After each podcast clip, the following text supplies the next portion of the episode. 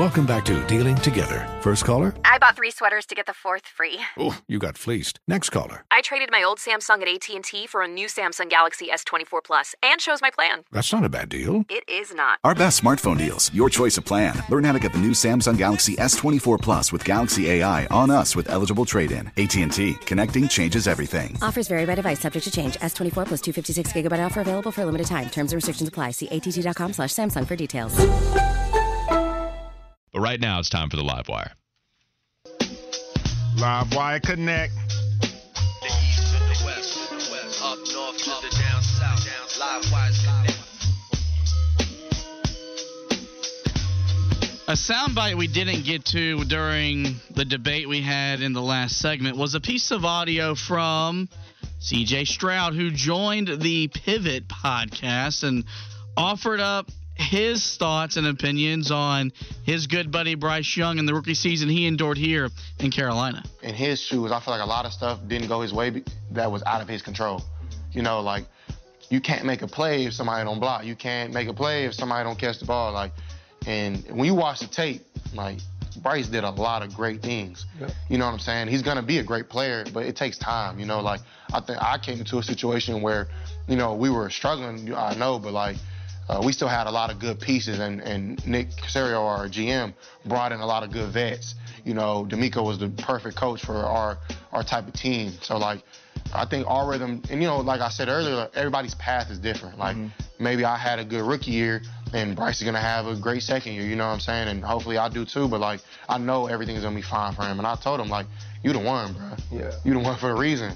Like, don't ever, ever like, and he's not going to, but don't ever look at yourself different, bro. Right. Like ever. We we learned during the week of the game against the Texans that they are very close friends and they shared conversations and messages with each other up until the week of the game. What did you think, Wes, of what uh, C.J. Stroud had to say about the fellow rookie quarterback here in Carolina? Well, we've been talking about the positivity of Dave Canales and Bryce Young a lot and how that can permeate through a football team. And I think we just saw a great example of that there. And we saw that all season long from CJ Stroud and what his advice was to Bryce Young. And I think that that was excellent. And I know that those two guys are friends. And from everything I've heard from CJ Stroud, whether I heard him on a pivot or different platforms, that's just the type of guy he is. And you know that's how he is in the locker room and that's how he is on the field. And that's why those guys have responded to him in the way that they have. So I think that that is a fantastic ally to have. There's no contention between these two where CJ Stroud sitting there gloating or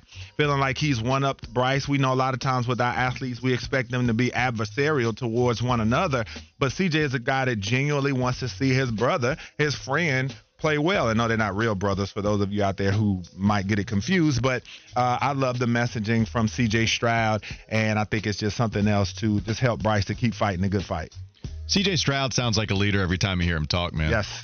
It's how it's always been. And it was interesting because at the beginning of this draft process, I don't know how much you can really put into that. Like I just by hearing his interviews coming into the league, I it's really hard to say, "Oh, okay, he's the leader that this team needs." And it's like, "Okay, I- just want him to complete passes as well. Like, of course, I want him to be that franchise quarterback. And I don't know if that was a distinguishing factor between him and Bryce Young. I don't know if I look at Bryce Young as not being the leader, but I do love that CJ Stroud is not only defend, or you know, not only being the leader for the Houston Texans, but also like making points about Bryce Young rather than just say, "Oh man, he's going to figure it out. It's going to be good." No, he actually focused a little more on what the message could be while defending Bryce Young, and I thought that was really cool of him to do.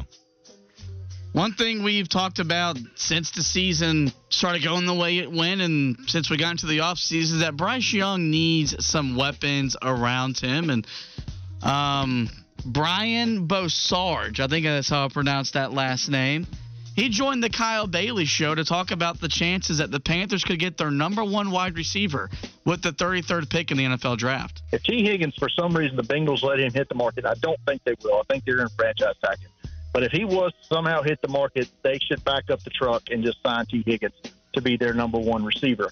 How, with that being said, uh, if that is not the case, like I don't think it will be, they should look at somebody. And I think, uh, you know, going back to my mock draft today, I mocked him Adonai Mitchell, the uh, wide receiver from Texas. I think he's a big bodied guy with athletic upside, chance to be a number one wide receiver, great catch radius. I think he'd be a good target for Bryce Young because we've got to surround him with weapons. I'm not ready to give up on him just yet.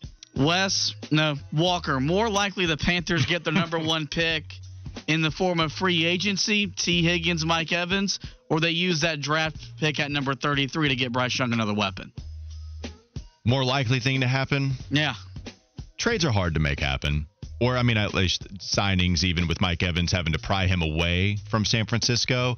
And then if you get Tee Higgins, remember we had Joe Goodberry on, who covers the Cincinnati Bengals at a high level, and he expects Cincinnati to hit Tee Higgins with the franchise tag, and then maybe they will trade him. And at that point, it's always harder to make a trade happen. I view that 33 overall pick as a 50 50 proposition. Are they going to select an offensive lineman or are they going to select a wide receiver with maybe a few other positions mixed in there? But I do think it's 50 50 really between those two. I ultimately think the higher odds are, or the better chances, I should say, are towards them using that 33 overall pick on a receiver. Um, but on the table, especially now that you have so many Bucs connections. If Mike Evans does choose to leave, and if you want to trade for Tee Higgins and bring him closer to home, I think that's on the table too. Yeah, I mean, I'm going to be interested to see how they do this, but Joe Burrow's contract is very team friendly. I mean, once his contract starts to hit, that base salary is in the 25 to 27 million range for 2025, 2026, and 2027. So it just might be doable for them to sign Tee Higgins because you know Ja'Marr Chase is coming up, and they've also got some important free agents on the docket, whether you talk about Reader, Hill, Tyler Boyd. They probably end up letting Tyler Boyd go, which could be another target for the Panthers as a consolation. But Boyd is a slot, so that would be interesting if you choose to get rid of um, Thielen and sign Tyler Boyd in that slot position. I don't know that you're going to do that, but I think that'd be interesting to have two slot receivers. But I just tried to look over that payroll and see what they've got going on. But Burrow's contract is friendly enough that it could be a real possibility that Tee Higgins stays. But again, like they said, if he does not, I think the Panthers need to go after him with full force. Another area that the Panthers need some help is among the offensive line, and we'll stick with the draft talk. But Sarge also said while he was on with Kyle that the offensive line class this year is deep, and you can find potential starters later in the draft. The depth of the offensive line class this year is great.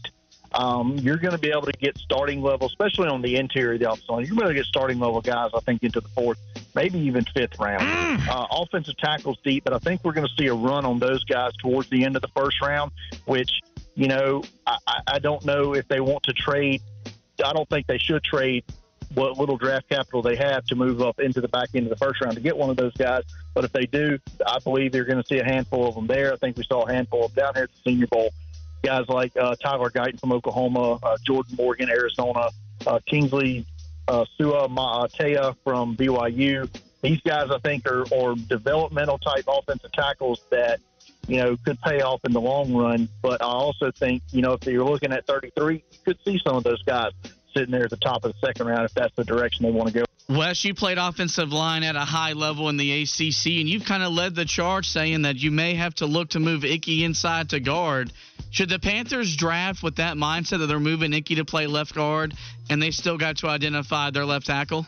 I think that that's got to be music to your ears for one that there's going to be that kind of talent in the draft because maybe you could snag two guys because the thing too is always all about salary if you can get two guys out of this draft that you're paying rookie salaries to to end up becoming starting level players for you and end up becoming really good players, then that would be phenomenal. And so, as far as what you asked me, I think that they'll probably give Ickey one more chance to prove that he's the guy.